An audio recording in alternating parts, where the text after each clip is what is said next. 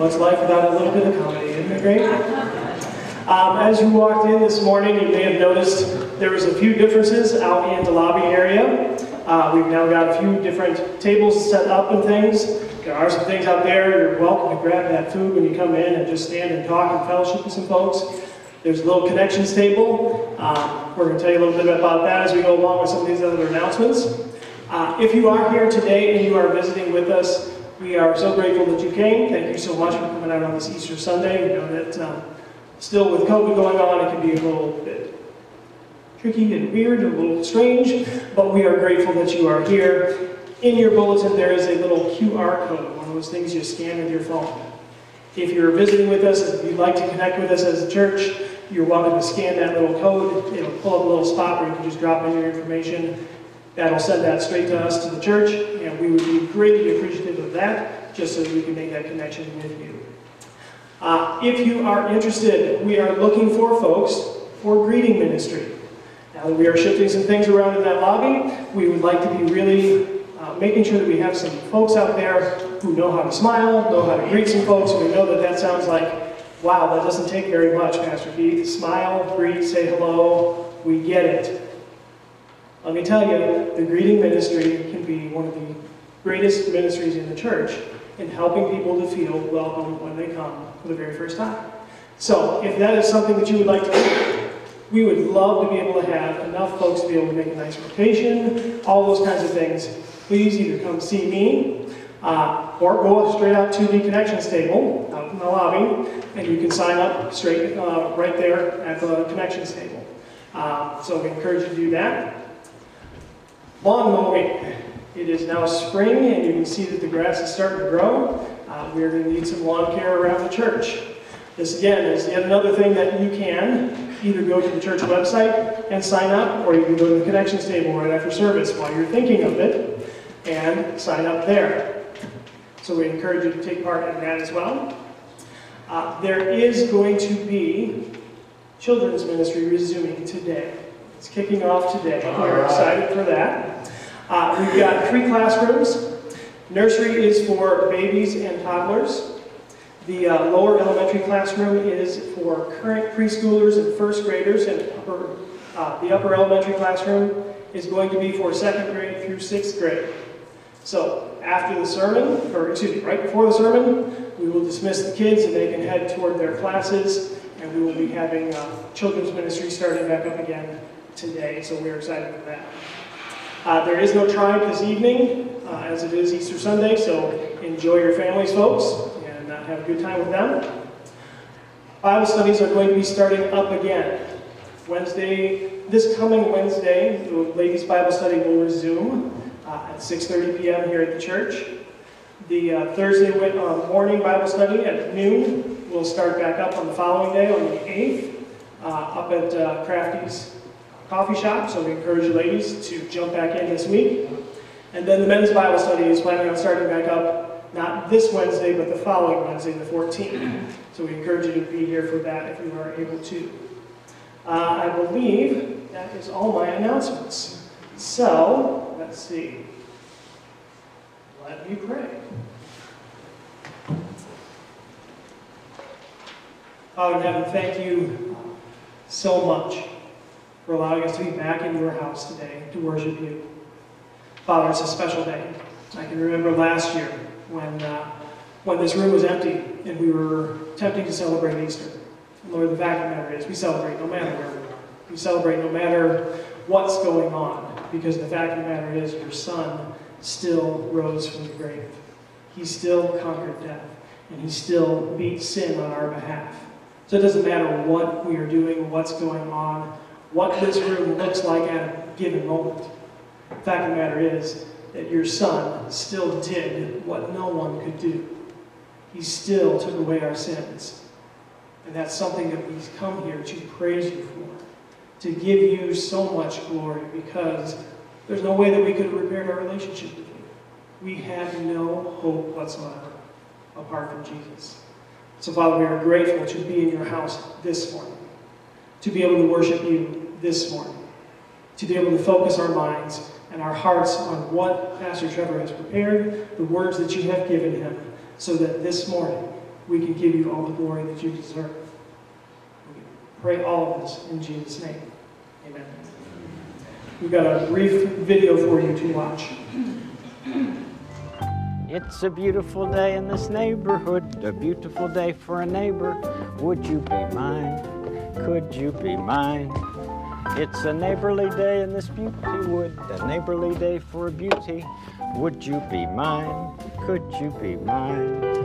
I have always wanted to have a neighbor just like you. I've always wanted to live in a neighborhood with you, so. We are one in the Spirit, we are one in the Lord. We are one in the Spirit, we are one in the Lord. And we pray that our unity may one day be restored. And they'll know we are Christians by our love, by our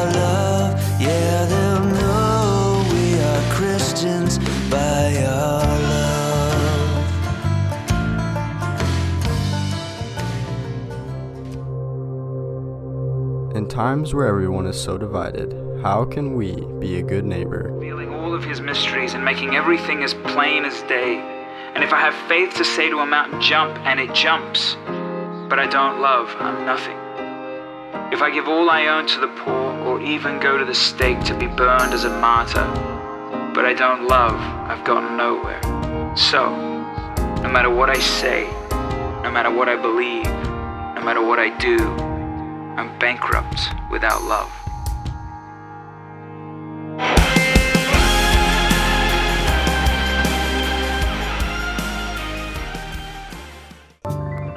It's a beautiful day in this neighborhood, a beautiful day for a neighbor. Would you be mine? Could you be mine? It's a neighborly day in this beauty wood. It's going to be very impactful. I think it's going to be very challenging in multiple ways uh, as we look at really who is our neighbor, uh, how do we go about being neighborly, and what has Christ called us to do in terms of going out and reaching our neighbor uh, for our Lord and Savior Jesus Christ. So, an eight week sermon series coming up uh, next Sunday. We're excited to have you part of that and looking forward to uh, having Lord challenge us with his teaching as well as mold and shape us more and more into the image of our Lord and Savior Jesus Christ. This morning, we are going to start off with a message, and I'd like to start off with this statement.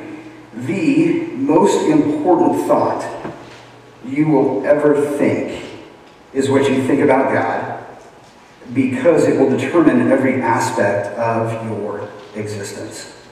These are the words that my professor, Dr. Jeffrey Bingham, said at the start of our church doctrine class.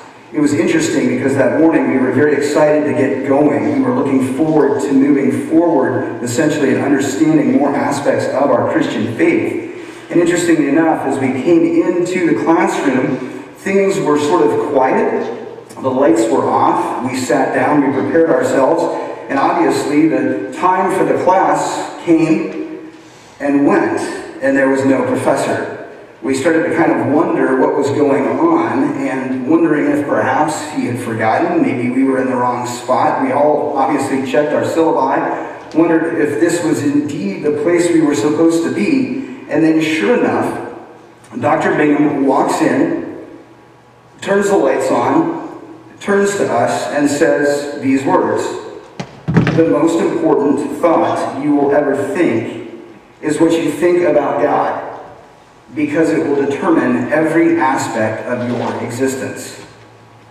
He then turned around, turned off the lights, and walked out of the classroom.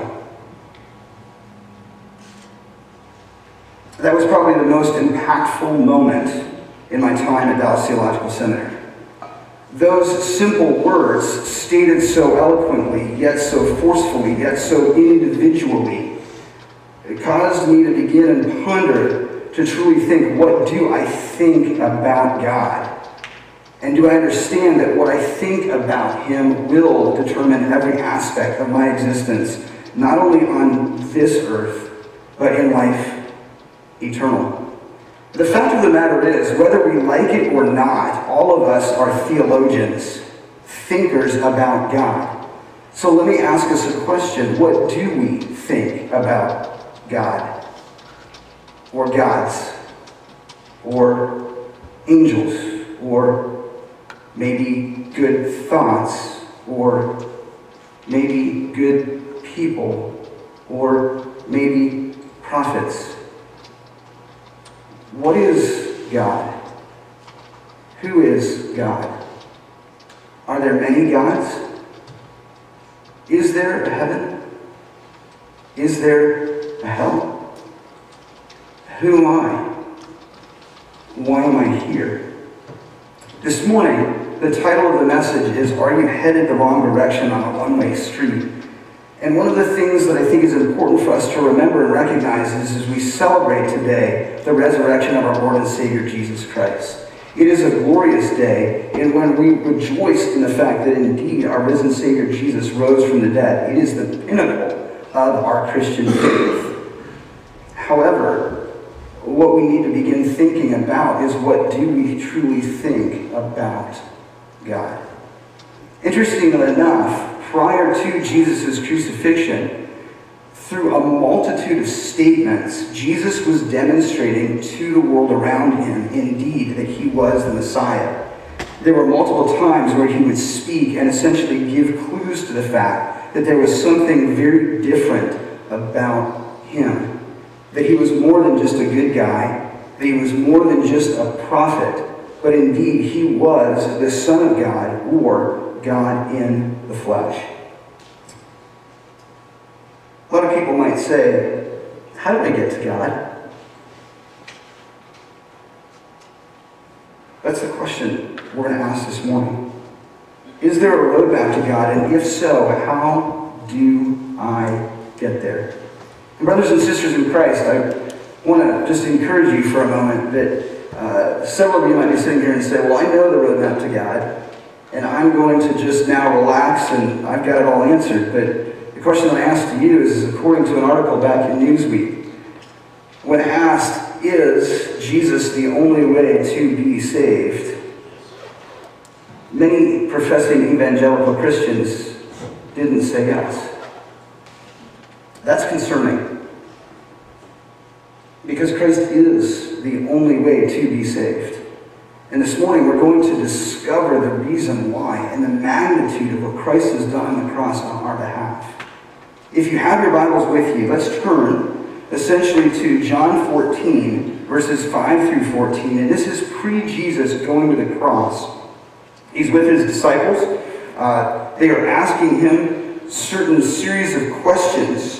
And interestingly enough, Jesus is going to give them another I am statement that is essentially defining and declaring who he is. Again, we're in John 14, we're going to pick up in verse 5. And Thomas is essentially asking Jesus a question. Thomas said to him, Lord, we don't know where you are going, so how can we know the way? Jesus answered, I am the way, the truth, and the life. No one comes to the Father except through me. If you really knew me, you would know my Father as well. From now on, you do know him and have seen him. Philip said, Lord, show us the Father, and that will be enough for us. Jesus answered, Don't you know me, Philip, even after I have been among you for such a long time? Anyone who has seen me has seen the Father. How can you say, Show us the Father? Don't you believe that I am in the Father and that the Father is in me? The words I say to you are not just my own. Rather, it is the Father living in me who is doing his work.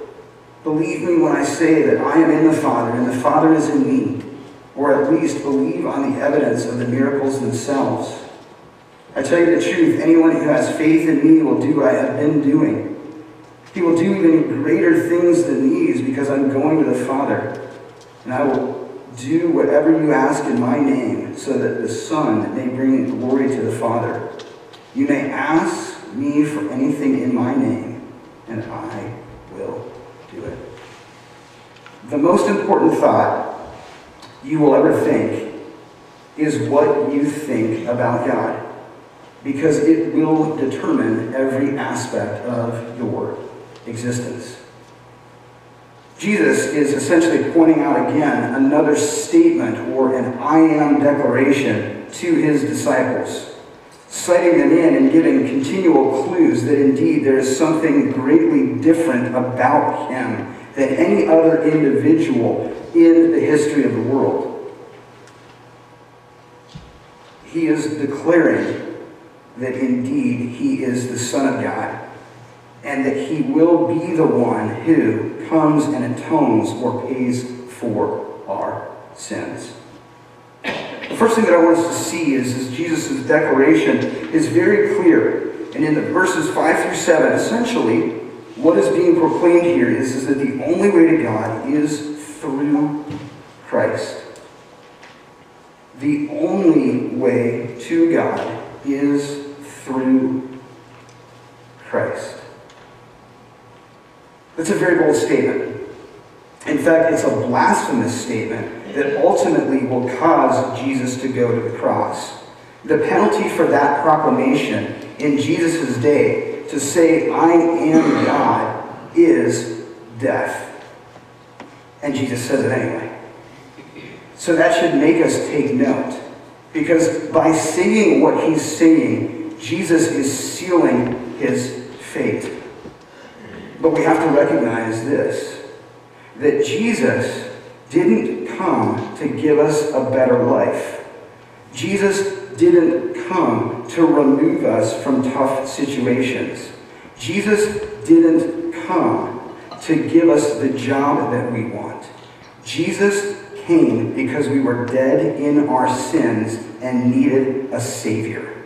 Amen. Friends, that's the message that we celebrate this morning. That's the reason that Jesus came. Now, praise God if in coming to Christ, Jesus has done things and your life is better. That's essentially the cherry on a sundae. But the reason that Jesus came, the mission that Jesus had, was to be the perfect sacrifice on our behalf. Friends, that's why we rejoice this morning. That's why we celebrate the resurrection. We celebrate the fact that we were dead in our sins and that while we didn't want anything to do with Jesus, he first loved us. That's why we rejoice. Jesus is essentially declaring to everyone, indeed, his deity. He is declaring who he is. When we see Jesus say, I am the way, the truth, and the life, there's a couple of things that I want us to recognize. First and foremost, in the original language, we have to see that Jesus, via John's recording, is using a definite article. Now, that may not be important to us, but indeed it is because that declaration is definitive and it's singular.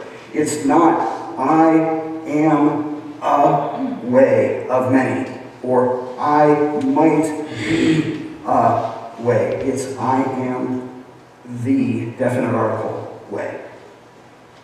The way to what? I am the way to the Father. I am the way to eternal life. Then he continues on and he says, I am the truth. Friends, this morning, if we're looking for truth, truth is not relative. Truth is not the own truth that we think, the own truth that we want to justify. Truth is here. Truth comes from our Lord and Savior Jesus Christ. He is the truth. And He is the life. You want life, you want life eternal, you want joyous life in Jesus, then go through Him and Him alone. That's what Jesus is proclaiming. Now, to back this up, it's interesting because this is one of seven I am statements that Jesus says that John records. And it's interesting to show and demonstrate the definitiveness of what Jesus is proclaiming, as well as essentially the bold proclamation saying, Remove everything else. Remove all other gods. Remove what it is that you are looking for. He's even turning to the Jewish people and saying, Friends, I know that you are looking for a Messiah. I know that for centuries You have been longing for someone to come. I am He. I am the one. Interesting enough, in John 6 48, he says, I am the bread of life. That's important for the Jewish people because obviously food and blessing was important to them to show that indeed they were blessed by God. He comes and he says, I am the bread of life. You want to be blessed. You want to be whole. I am He. He says in John 8 12, I am the light of the world. No, Jesus wasn't bringing about electricity. He's saying that the world is spiritually dark and I am the light to it. I am the one who will bring about salvation for mankind who has been separated from God because of their sin since the day of Adam and Eve.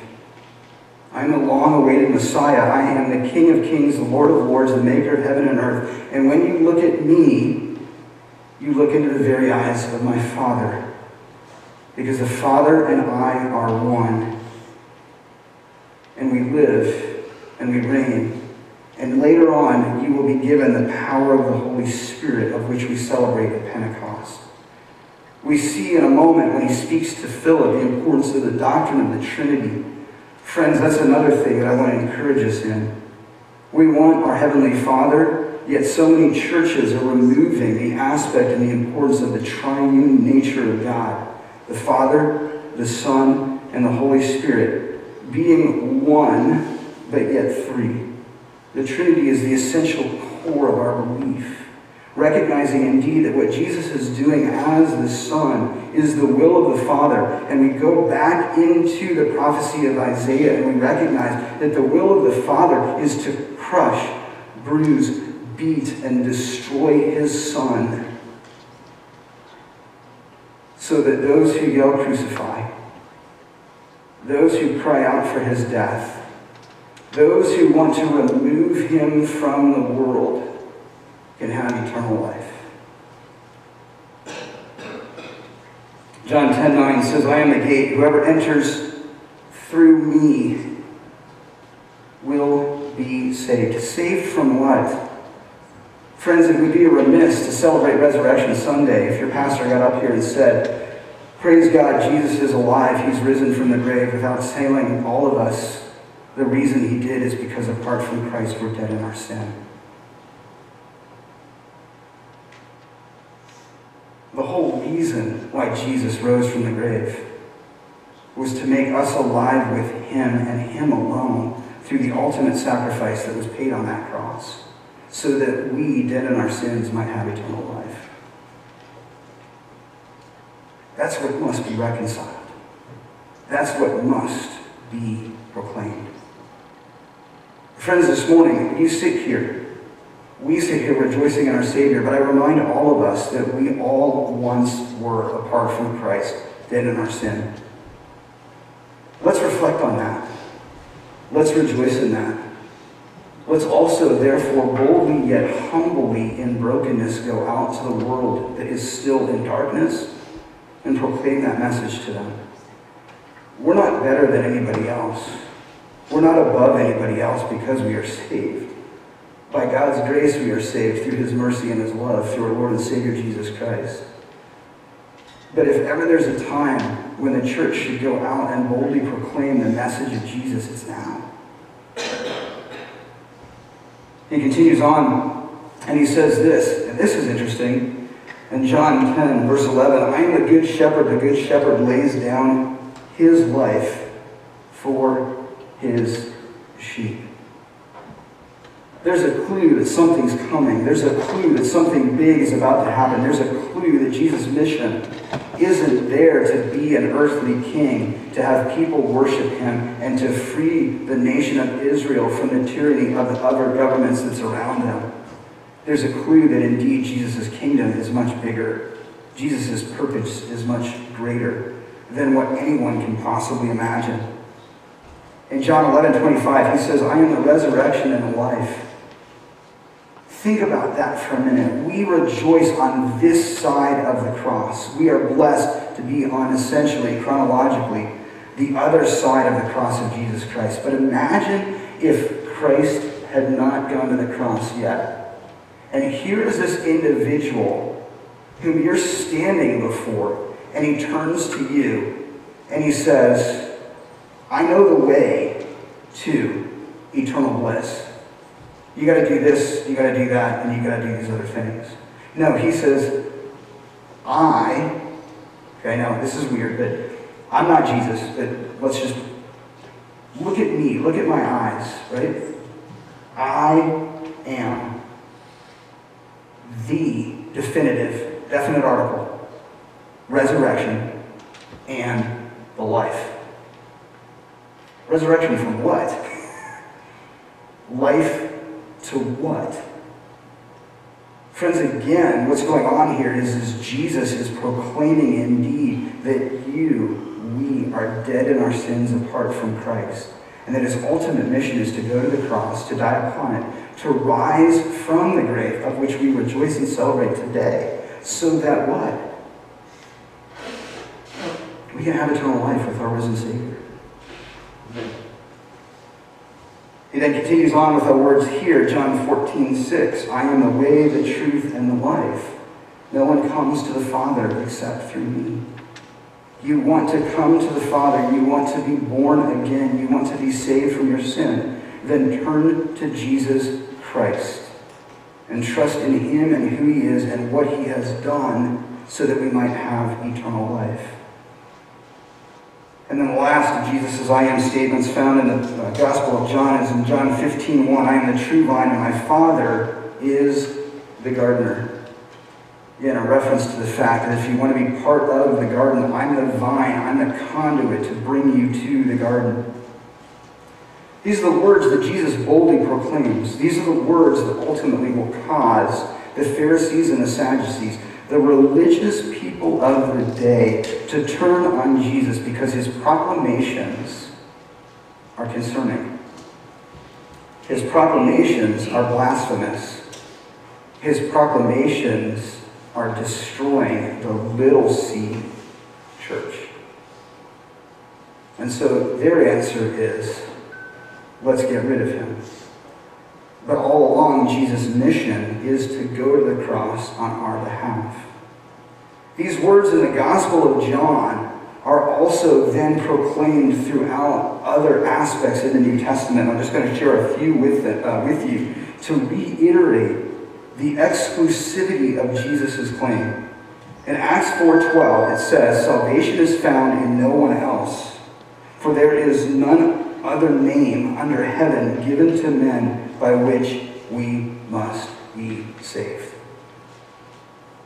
I stand before you this morning not saying that, look at me, I've got it figured out.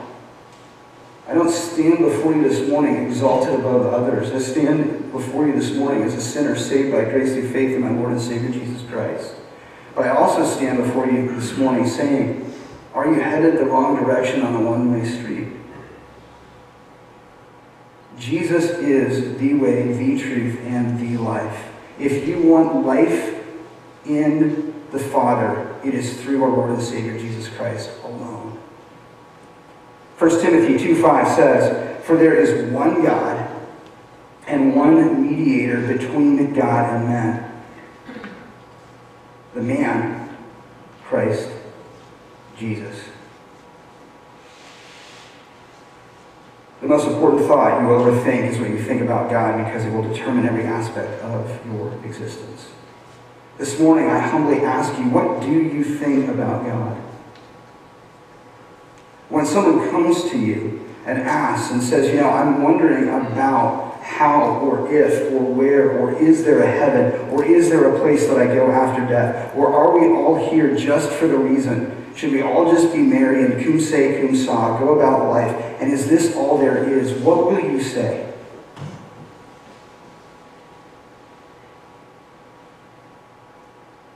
Friends, lovingly, I tell us and I encourage us, it's a joy to celebrate the resurrection. I love seeing Facebook posts about the resurrection of our Lord and Savior Jesus Christ. But also, lovingly and humbly, I tell us it means nothing if we don't tell people why Jesus rose from the grave. and what he did so that we might have eternal life. It's just another pretty picture. I don't mean to minimize the resurrection. I don't mean to minimize Easter. But I also need to tell the church that Easter, the reason Christ rose from the grave, is because we were dead in our sins. And the only means for us to go to heaven and be with our Father is through Jesus Christ. Why can Jesus make such a bold claim? Remember and recognize that these statements that Jesus is making are essentially what causing him to be incriminated and then ultimately punished through the most ridiculous, unjust trial ever in recorded history, while being the one who is just and righteous, died on our behalf to impart his justness and righteousness to us whom are unrighteous. That's the story. Jesus makes this bold claim and he turns to Philip in verse 8. And Philip says, Lord, show us the Father, and that will be enough for us. And Jesus answered, Don't you know me, Philip? Even after I have been among you for such a long time. You, you essentially saying, if you want to see the Father, and remember, okay, all of these individuals for centuries were awaiting the arrival of God. And Jesus turns and he says, Philip, if you want to see the Father, just look at me. Now I want to take a minute. I just want to, we're like, come on, Philip, like, why wouldn't you get that? Friends, let me ask you this. In your life right now, when you're looking and you're wondering about life and the challenges and the things that are there, where you're going, what you're doing, what life is all about, I want to ask you a simple question. Do you look at Jesus first? Or do you look to a whole bunch of other things? A whole bunch of other self help books? A whole bunch of other self proclamations? Do you throw in a little bit of Jesus and a whole lot of the horoscope? Or do you look to Jesus?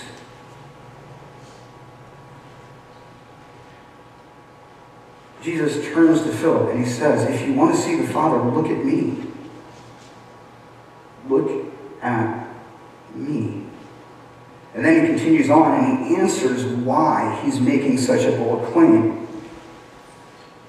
He says, Anyone who has seen me has seen the Father.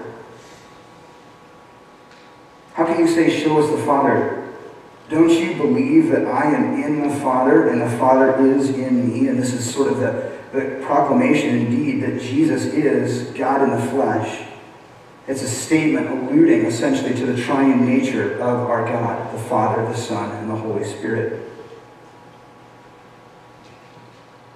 The words I say to you are not just my own. So Jesus isn't just saying, hey, you know, I'm a prophet, I'm a good guy, or I'm sort of this guru that can point you in the direction of a God or gods or possible direction of nirvana or bliss or even heaven.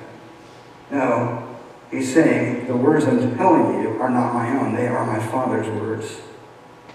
Because I am God in the flesh. Now that should take note because if that's what Jesus is saying in the words earlier where he says, I am the way, the truth, and the life, no one comes to the Father except through me. We should then say there's a bold authoritative aspect that indeed if Jesus is the Son of God, then he has right to proclaim those words.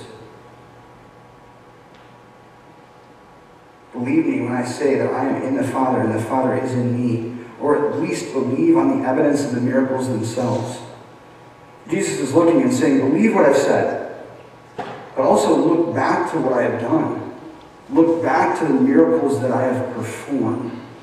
Look back to what you have seen. Because there is something that is different about me. And then we see the fact that when Jesus makes this claim and he explains this to Philip, the reason that he does is Jesus makes a clear claim to his deity. He makes a clear claim to his deity and his relationship with God the Father. He doesn't say, I am a God. He doesn't say, I am a prophet. He doesn't say, I am a good person. He says, I am God in the flesh. And I am the Son of the Father. And if you want to see and have a relationship with the Father, then it is through me. So, what does that mean for me? What does that mean for us? This morning we celebrate Easter Sunday. We celebrate the resurrection of our Lord and Savior Jesus Christ. And it's a blessed time. But we must look back to rejoice in what is. I was thinking about this the other day, and I think it'd be interesting. How many of you uh, get together with friends sometimes and ask them how was their week? Anybody do that? Right? How was your week? You know, let me tell let me tell you about it. Right? Your friend comes over and they're like, oh, you know, I was doing this and this happened and this person called me, this didn't happen, etc., etc., et cetera, et cetera. I wonder what would happen if I got together with Jesus and asked him about his week. What would Jesus say? Let me tell you about my week. You know, last Sunday, I came in essentially being hailed as king of Israel. I rode in on this donkey. And, you know, part of that was interesting, but it was really this answer to prophecy. And everybody was excited. They were saying, Hosanna, Hosanna, you know, great is the Lord. He is king. He's here to save us. And everybody was pumped up and it was exciting. And we were about ready to celebrate the Passover. That's what was going on. And then, you know, things just kind of moved forward. The next thing you know, as I moved on, things started to change a little bit.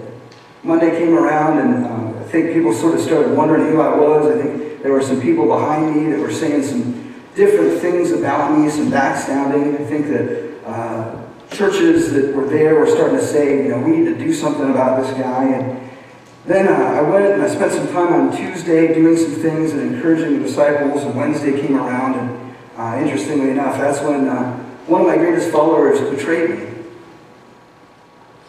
for silver.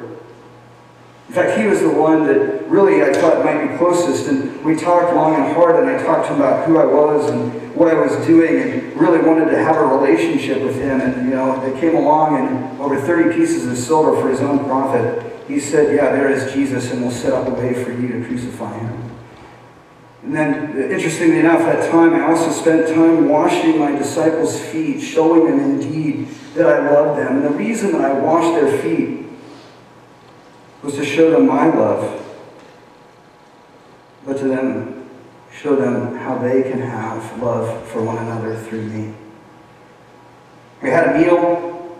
We talked a little bit about the fact that I was going to give them my body and shed my blood so that they might have life. It was a joyous time. But to be honest with you, I don't know that the disciples really understood what was going on, but I knew what was happening. I knew what was coming. I knew where my destiny was. And so then I separated myself and took some time and I prayed and I said, Father, you know, if there's any other way to do this, then may it be so. But if this is the only way, then your will be done.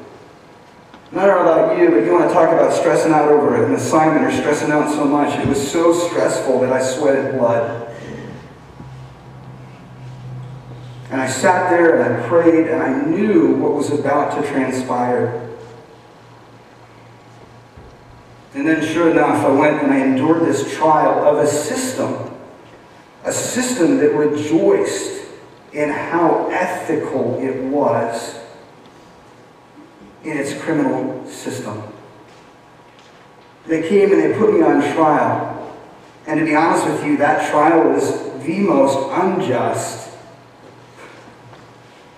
cruel, and unrighteous trial in recorded history. But yet I kept my mouth shut. Because I knew that my father had told me that I had a job to do. And so after the trial, those people that so worshiped me before, that were so excited about my entrance, were now the ones who were spitting on me, throwing stones at me, and yelling for my crucifixion. And yet I remained silent. And so I went to the cross, and I endured the cross. And let me just tell you about how painful that was. That's the most humiliating form of punishment and death in the day that I lived. It was reserved for the lowest of the low. It was reserved for the deepest, darkest, most hated criminals of that day. And I didn't do anything wrong, but that's what I got. And so I went to the cross and I had the nails put in my hands, I had the nail put through my feet. And I don't even want to tell you about how painful that was because I am fully man yet fully God. So I felt that pain. And I sat and I endured. But what I want to tell you is this I did that for you. That's my week.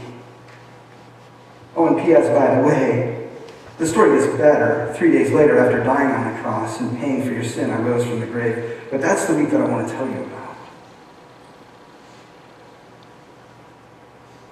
I did that for you. I did that so that you could have life through me. Because I love you. And I want you to have a relationship with me. Now, I did this not so that I could show how great I am. I did this on your behalf. And oh, P.S., by the way, I just want you to know that when I was on that cross, I had this deep and intimate relationship with my Father. We have been connected throughout eternity in heaven. And as the sins of the world, your sins, the ones that you commit every day, and yes, we do, don't tell me we didn't, were laid upon me. And because they were laid upon me, my Father is so perfect. As those sins were laid on, my Father, for the very first time, turned his eyes away from me in shame because he could no longer look upon me. And I cried out to him, and I said, My God, my God, why have you forsaken me?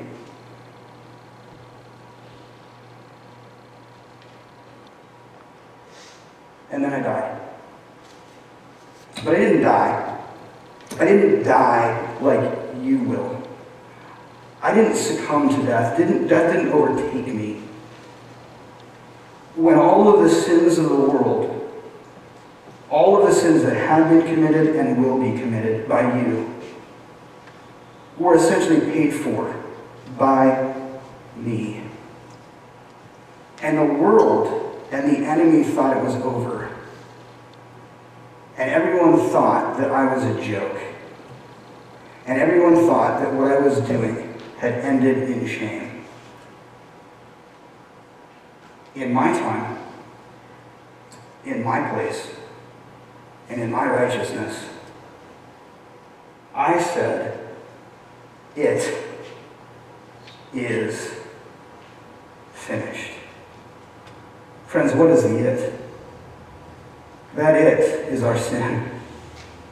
That it is, is why we come here today. That is why we worship. Our sins, what we do, are paid for fully by the perfect sacrifice once and for all.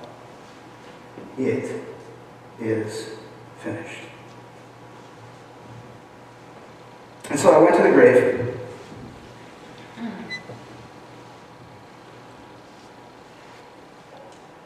And people wondered. Many thought it's over. Many turned away. Many wondered what was going on. And a few, a few wondered what was next. But no one thought what was about to happen. But had they listened, had they heard, had they heard the words, I am the bread of life, I am the light of the world, I am the gate, whoever enters through me will be saved, I am the good shepherd, the good shepherd lays his life down for his sheep, I am the resurrection and the life. I am the way, the truth, and the life. And I am the true vine, and my Father is the gardener, and they would have known. They would have known that there was more. They may not have understood what was to happen, but they would have known and anticipated something greater. And then, friends, guess what? On Sunday morning, the tomb was empty and I had risen from the grave exactly as I had said. What does this mean for us? Well, let me tell you about my week. That's the week that I've had, forever. I'd be like, don't worry about mine. It's good. And then he turns and he says, I did that for you. That's why we celebrate Resurrection Sunday. The resurrection is a glorious time, but you can't appreciate the resurrection without recognizing what Christ went through to be the resurrection. What does it mean? Well, this is where I want to go today. It's by believing in Christ, our sins are forgiven, and as His children, we bring glory to God. So then, after that, Jesus turns and he says, So let me tell you why I did this for you, Trevor, or insert your name. I did this so that you could be my child. So there, you're telling me, Jesus, that there's a, there's a roadmap to God. Yes, I am.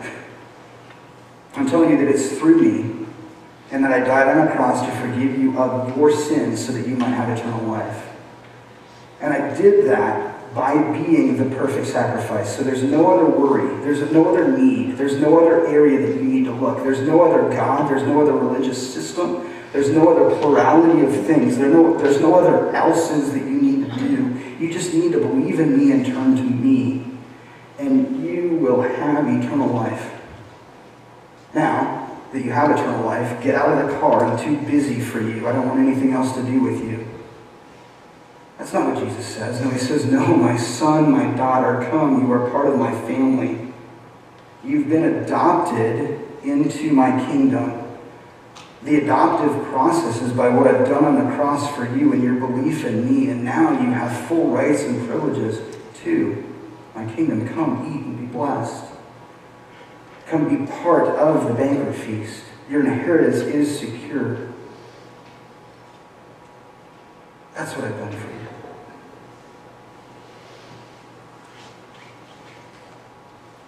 Now, in knowing that, in believing in my name, and recognizing who you are, I want you to go forward. And I want you to be the church. And you're going to do great things.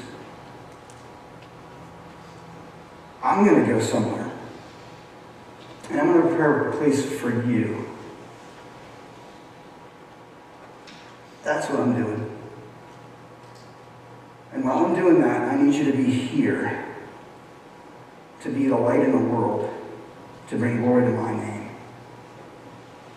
And as you bring glory to me, you will do great things. This is interesting because a lot of people look at this and they think, well, is Jesus saying that like what he did isn't great enough? No, that's not what he's talking about. We can never emulate what Jesus has done on our. What Jesus is saying is, I've come, I've taught. I've come and proclaimed. I've come and I've shown you who I am. But what I'm going to tell you is I'm going to go to the cross, I'm going to die on it to atone or pay for your sins. I'm going to rise from the grave to triumph over sin and death. And then after, I'm going to be among you for a while. But then I'm going to go to heaven to prepare a place for you, and it's up to you to spread my name. But don't worry, you're going to do great things. Interestingly enough, on the day of Pentecost, more people came to Christ in that one instance than Jesus' entire earthly ministry. It's not saying we're better than Jesus. Jesus is amazing, but he's saying you're going to do great things. And then little by little, the message of Jesus and the kingdom of God expands throughout the world to a little place called Panora, Iowa in 2021 where people come to celebrate the resurrection of our Savior Jesus Christ. It's pretty amazing, isn't it? Is there a roadmap to God? And if so, how do I get there? The only way to God is through Jesus Christ. Friends, I say that seriously, I say that humbly, but I say it also forcefully. Why can Jesus make such a bold claim? Because Jesus makes a clear claim to his deity and relationship with God the Father. Everything that Jesus says, Jesus will do. Everything that Jesus said, Jesus has done. Think about that. So, God, am I yours? Are you coming again? Yes. Jesus will come again as the victorious king, and he will establish his kingdom. What I love about Jesus' statements is everything he says he will do. Everything that he said has been done. Everything that has he said that has yet to be done will be done. And that is where we can go in humility yet confidently that indeed our Savior will come again. If Jesus can rise from the grave and triumph over sin and death, Jesus can and will return as the victorious King to claim his church, the bride of Christ. So, what is this all about? Well, a few things. What I want to encourage you today is this. We've heard and we've listened to that statement by Dr. Jeffrey Bingy. The most important thought you will ever think is what you think about God, because it will determine every aspect of your existence. So I leave you lovingly with what do you think about God? And how is that determining every aspect of your existence? By mercy and grace, the Lord Jesus Christ has saved me from my sin, and it has turned my life from a self ruled life, one of which I wanted things for me and me alone, to a life of selfless sacrifice, to go and proclaim the message of my Savior Jesus Christ so that others might know. It was a turning away and turning toward, or what we say, repentance. And every aspect of my existence, trust me, I am not perfect. But every aspect of my existence is to point toward Jesus Christ. As a sinner saved by grace through faith in Jesus, some days I do that better than others. But that's what I want my existence to be. Let me say this. C.S. Lewis, I think, sort of summarizes this. Christianity, if false, is of no importance. If this is all just a ruse, if this is all just a hoax, then we really don't need to worry about it. But if it's true, it's of infinite importance. The only thing it cannot be is moderately important.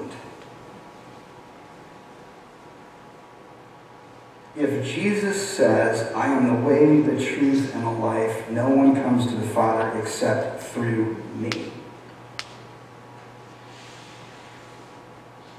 Then, friends, that's what we need to proclaim, and that's what we need to believe.